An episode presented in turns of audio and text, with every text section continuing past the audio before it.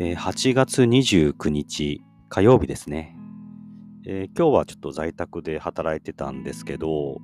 まあ、ちょっとあの喉の調子が今あんまり良くなくてですね、まあ、金曜日ぐらいからあの風邪気味で、えーまあ火曜あ月曜日とかちょっと熱も出てたんですけど、うん。まあ、今はちょっと喉の調子が悪いかなぐらいまで、まあ、体調は戻ってきましたね。うん。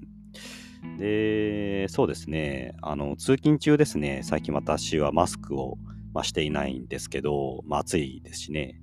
で、まあ、あの電車の中を見渡しても、まあ、半分以上ぐらいは、うん、半分ぐらいかな、マスクはもうしてないっていう、まあ、そんな感じなんですけど、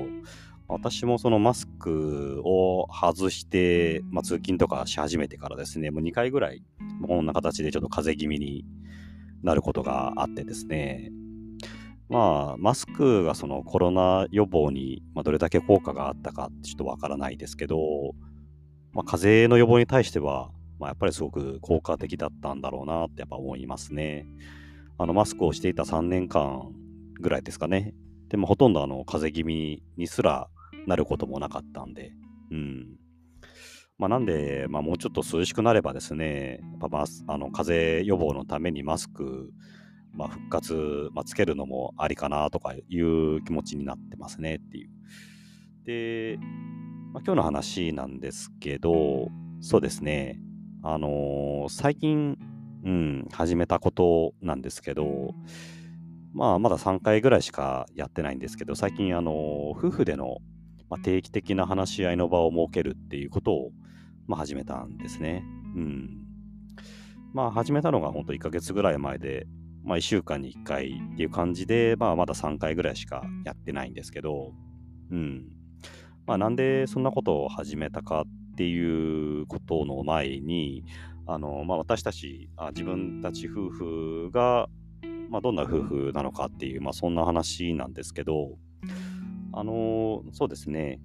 まあ、自分たちの夫婦は、基本的にそのほとんど、まあ、夫婦喧嘩とかすることがなくてですね、うん。まあ、結婚してから本当に1回、2回ぐらいしかないんじゃないかなっていう感じで、うん、まあ、どんな夫婦喧嘩だったかなということも、まあ、忘れてしまうぐらい、まあ本当にもう、うん、だいぶ前ですね、数年以上、もう5年以上前かなっていう気はしますけど、ぐらい、まあ、夫婦喧嘩自体がまあ少なくてですね、で、まあ、その、そうですね、要因というか、夫婦喧嘩が少ない要因の一つとしては、あの、まあ、基本的に、あの、お互いの考えっていうのがすごく近くてですね、まあお互いの価値観とか、まあ、特にその、例えば子供に対する接し方の考え方とか、教育どうしようかみたいな、そういうとこってすごくあの近くてですね、うん。だからなんかそのお互いのその考えが衝突するってことが少なくて、うん。まあ、喧嘩自体が少ないっていう、まあそんな感じですね。で、あとその、そうですね。まあ奥さんは割と、あの、自分が、あの、思ってることというか、自分に対して思ってること、こうしてほしいみたいなことがあると、まあ割とすぐ、まあ言う、言ってくれるた、あの感じなんですよね。うん。で、そうですね。まあ、言ってくれるって私が思ってるだけでもしかしたら奥さんの方は、あの、それなりに溜め込んでるのかもしれないんですけど、まあ、ちょっとわからないですね。まあ、この間、なんか聞いてみたんですけど、まあ、特にないよとは言って言ってましたけど、言いたいことあれば、その度言うようにしてるからっていう感じで言ってくれてたんで、まあ、そうかなとは思うんですけど、まあ、それに対してあの自分は、あの、基本的にはもうほとんど奥さんに対して何か言うことってないんですよね。うん。何か思うことがあったとしても、あの、相手には言わないみたいな、態度にも出さないっていう、まあそんな感じでやっててですね、それだけ聞くと、なんか我慢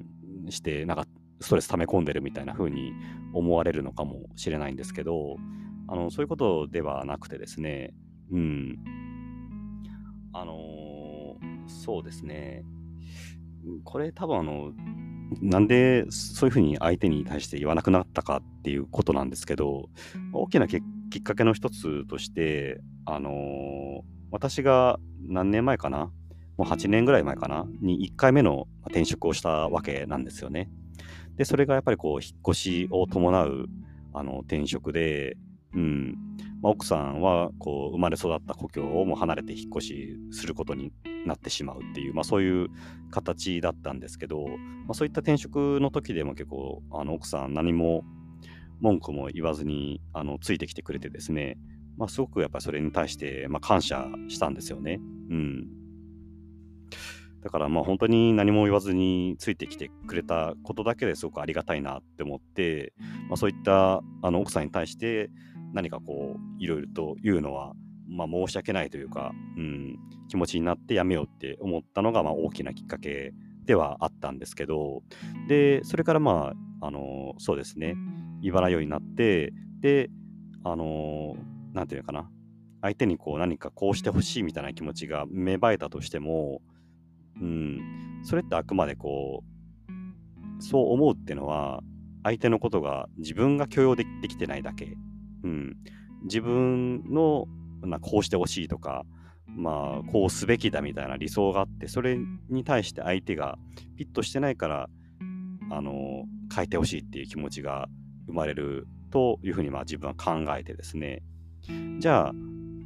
そういうふうに相手そんなふうな相手を許容できるようにしようっていうふうにまあかんあの、まあ、チェンジマインドというかですね考え方をまあ変えたんですよね、まあ、その大きなきっかけが、まあ、1回目の転職だったわけなんですけど、まあ、そんな形であの自分は言わないっていう感じで、うん、に変わってですね。まあだからなんていうのかな。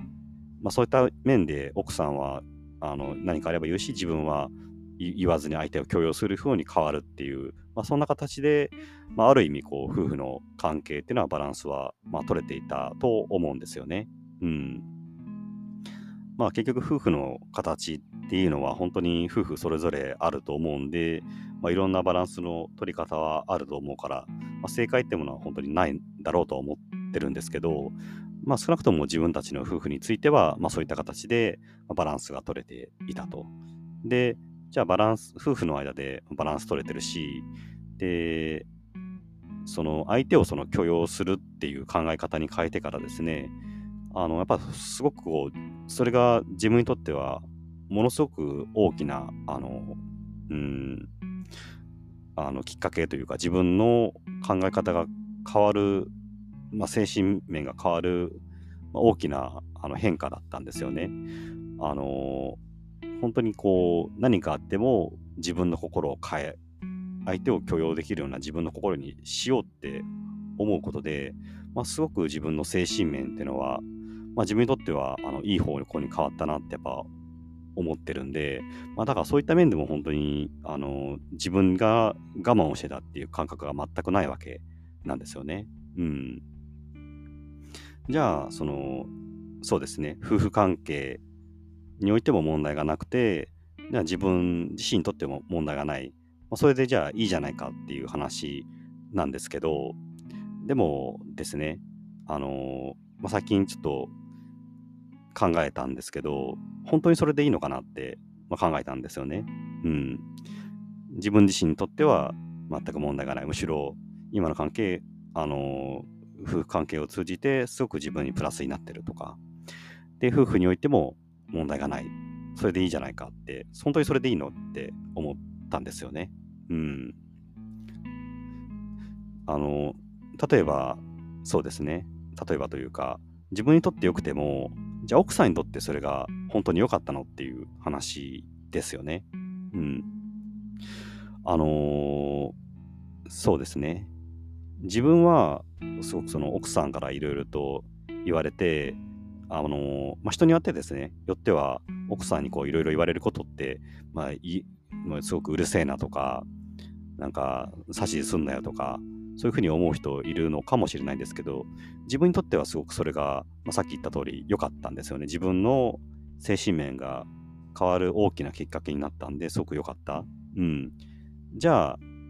自分が良かったって思うことをなんで奥さんに対してしないんだっていう話ですよね。うん。うん。まあ言ったようにそれが、そのもちろん必ずしもいい影響を及ぼすとは限らないわけですよね。人によってはさっき言ったように不満を持つ人もいるし、うるせえって、なんでそんなこと言うんだよって思う人ももちろんいるんで、言うこと自体がもちろんあの絶対いいっていうわけではないんですけど、でも自分がされされてというか、自分にとって良かったなって思うことを、あの、相手にしない、相手から相手にとっての選択肢を、大きな選択肢の一つを奪ってる、相手に対しての機会を奪ってるですよね、自分が。